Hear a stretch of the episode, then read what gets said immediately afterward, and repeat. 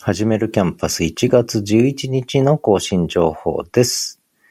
えー毎日のつぶやき、今日のつぶやき、ブログにつぶやきました。それからスレッズもリンク貼りました。声でスレッズを立てる。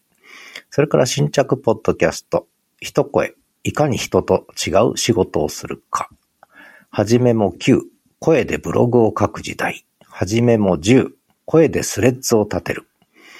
それから気まぐれ公開ライブというのをやりました。